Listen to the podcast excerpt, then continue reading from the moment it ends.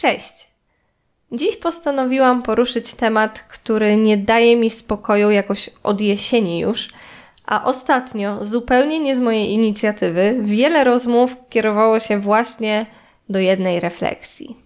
Co to znaczy być dorosłym?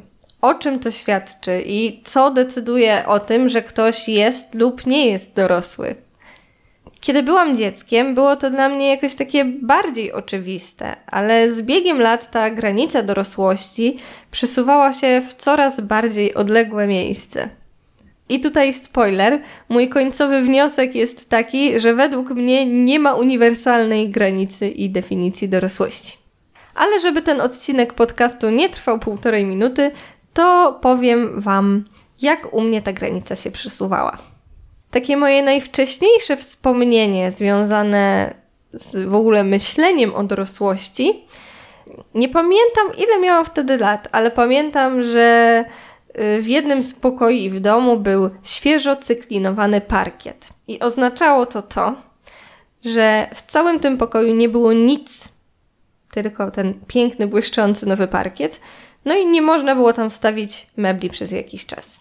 Ale mogłam tam iść się pobawić. I pamiętam jak dziś, że miałam ze sobą magnetofon, smerfne hity i takie resztki po dwóch balonach, tych takich długich, z których robi się zwierzątka. Pamiętam, że narysowałam tym flakom balonów buźki i się nimi bawiłam. I nie mam pojęcia, co wywołało akurat wtedy we mnie takie przemyślenia, ale pamiętam bardzo, bardzo wyraźnie taką moją myśl że w wieku 20 lat to ja już będę dorosła, będę miała mieszkanie, męża, dziecko. I po prostu nie mogłam się doczekać na tą myśl. Już chciałam być duża i dorosła. No i tak jak już mówiłam wcześniej, im byłam starsza, tym ta granica przesuwała się w górę. W gimnazjum na przykład myślałam, że osoba dorosła to takie nie 20, ale takie 23, no to to już robi wielką różnicę. W liceum z kolei i na studiach też trochę myślałam, że dorosłość to takie 26 lat. No bo wtedy człowiek to już po studiach yy, i nie wiem, wyprowadza się powoli od rodziców, ma już taką dorosłą pracę. I też jakby w wieku 26 lat, jak się dostawało alimenty, i z tego co kojarzę, to jak się człowiek uczy, to do 26 roku życia takie alimenty się dostaje. No i wyobraźcie sobie, że ja mam teraz 26 lat. Jeszcze przez jakieś dwa miesiące. I teraz przypominam sobie to, co mówił nam nauczyciel od fizyki w gimnazjum.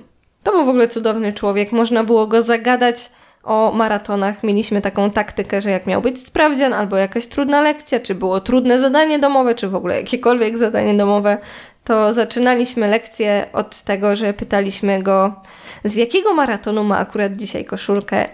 No i działało to na początku, ale później zorientował się, co robimy, już nie było tak łatwo.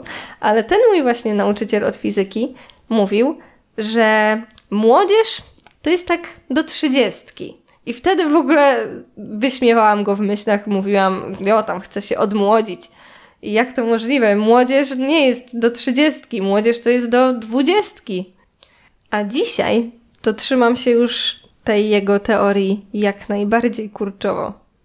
Wydaje mi się, że każdy z nas ma jakieś takie swoje widełki dorosłości i też pewnie zmieniają się Wam one z wiekiem, tak samo jak mi. I założę się, że większość z Was, tak samo jak ja, za każdym razem, kiedy dobija już do tej kolejnej liczby przesuwającej się ciągle w górę, to doznaje takiego okrutnego, przerażającego zderzenia się z rzeczywistością. Że słowa porozmawiajmy jak dorośli, czy zachowuj się jak dorosły człowiek są puste i nic nie znaczą. Są to po prostu jakieś frazesy, żeby doprowadzić ludzi do porządku. I ja takiego najbardziej bolesnego zdarzenia się z rzeczywistością doznałam całkiem niedawno. Myślę, że można by powiedzieć, że tak z rok temu. Bo na przykład ja byłam naprawdę przekonana, że ludzie, którzy mają jakieś takie etatowe prace, są po studiach i po prostu jakby toczą to swoje życie dalej, zachowują się inaczej. Że zachowania, które są odpowiednie dla jakichś danych grup wiekowych czy no wiekowych, że, że one mijają potem. Że ludzie w tym dorosłym życiu nie obgadują się za plecami, że nie ma jakiegoś głupiego podziału na, na grupki fajnych dzieciaków, z którymi wszyscy chcą się trzymać, i jeśli nie jesteś w części tej grupy, to tak naprawdę cię nie ma, że te wszystkie podziały nie istnieją w dorosłym życiu. Ja miałam takie przekonanie, że ludzie dorośli są mądrzy, wiedzą co robią, yy, potrafią przewidzieć to, że ich zachowanie wpływa na świat i na ludzi dookoła. Że to takie, wiecie, wszystkie zachowania, które tak bardzo wkurzały nas w szkole czy na studiach nawet, że tego nie ma, że to mija z wiekiem, że kiedy człowiek staje się dorosły, to rozumie, że miło jest żyć w zgodzie z ludźmi dookoła. Otóż, jeśli jeszcze tego nie wiedzieliście, to ja Wam teraz uświadomię, że nie, że w tym dorosłym życiu istnieją podziały, istnieją idiotyczne zachowania. Czasami mam wrażenie, że ludzie, którzy są dwa razy starsi ode mnie, żyli w ogóle w jakimś równoległym świecie, który nie pozwalał im na żaden rozwój intelektualny czy emocjonalny. Ach, dobra, może na tym się zatrzymam, żeby nie popłynąć za daleko. Yy, po prostu bardzo, bardzo się rozczarowałam, że ludzie nie są tym, co uważałam kiedyś za dorosłość. I bardzo dużo czasu zajęło mi oswojenie się z tym, że część osób społecznie uznawanych za te dorosłe trzyma się tej rzeczywistości licealnej i według takiego modelu żyje i kieruje się prawem dżungli po prostu. Nie mam pojęcia, czy mogę uznawać siebie za osobę dorosłą. Nie mam pojęcia, jakie kryterium mogłoby o tym decydować. Byłam na przykład ostatnio na osiemnastce i naprawdę uważałam się raczej za osobę, która będzie tam postrzegana jako ta młoda, do której nie mówi się per pani, tylko którą się traktuje raczej na równi. I z kolei tam również się bardzo zdziwiłam, ponieważ musiałam siedzieć przy stoliku dla dorosłych i byłam postrzegana jako ktoś dorosły. W końcu jestem żoną i bardzo, bardzo, bardzo dziwnie się z tym czułam.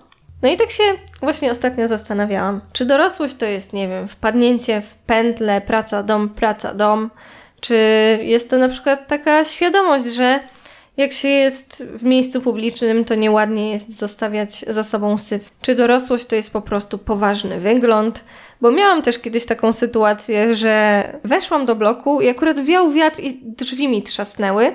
I starszy pan stojący przy windzie zwrócił mi bardzo, bardzo mocno yy, i wyraźnie uwagę, że kim ja jestem, żeby tak się zachowywać, że jestem smarkulą. Potem spojrzał na mnie zawiesił się i następnego dnia, kiedy zobaczyliśmy się przy windach, przeprosił mnie, ponieważ uznał, że źle ocenił mój wiek i że nie powinien się do mnie zwracać w taki sposób.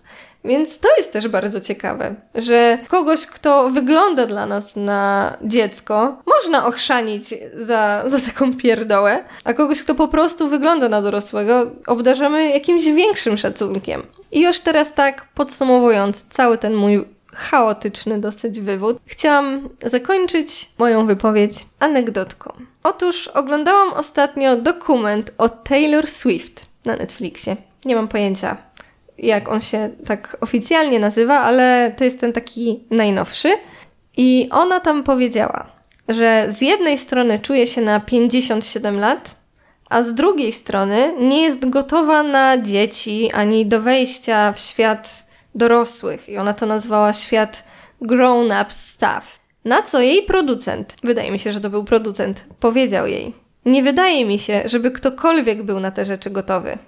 Ludzie po prostu ogarniają je na bieżąco, jak się pojawiają. I to nasunęło mi właśnie taką refleksję, że nie jestem pewna, czy jest coś takiego jak dorosłość. Czy to nie jest po prostu jakaś idea, do której dążymy. Bo ja mając te 26, prawie 27 lat, nie mam pojęcia, kiedy i czy kiedykolwiek będę w stanie uznać siebie za osobę dorosłą.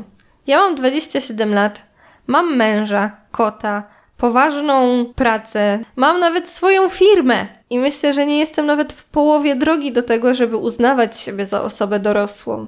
Dobrze, cieszę się, że wszystko to z siebie wyrzuciłam, bo siedziało to we mnie naprawdę długo. Przepraszam, jeśli to brzmiało dla Was chaotycznie, ale nie potrafiłam jakoś uporządkować myśli inaczej. Do usłyszenia następnym razem.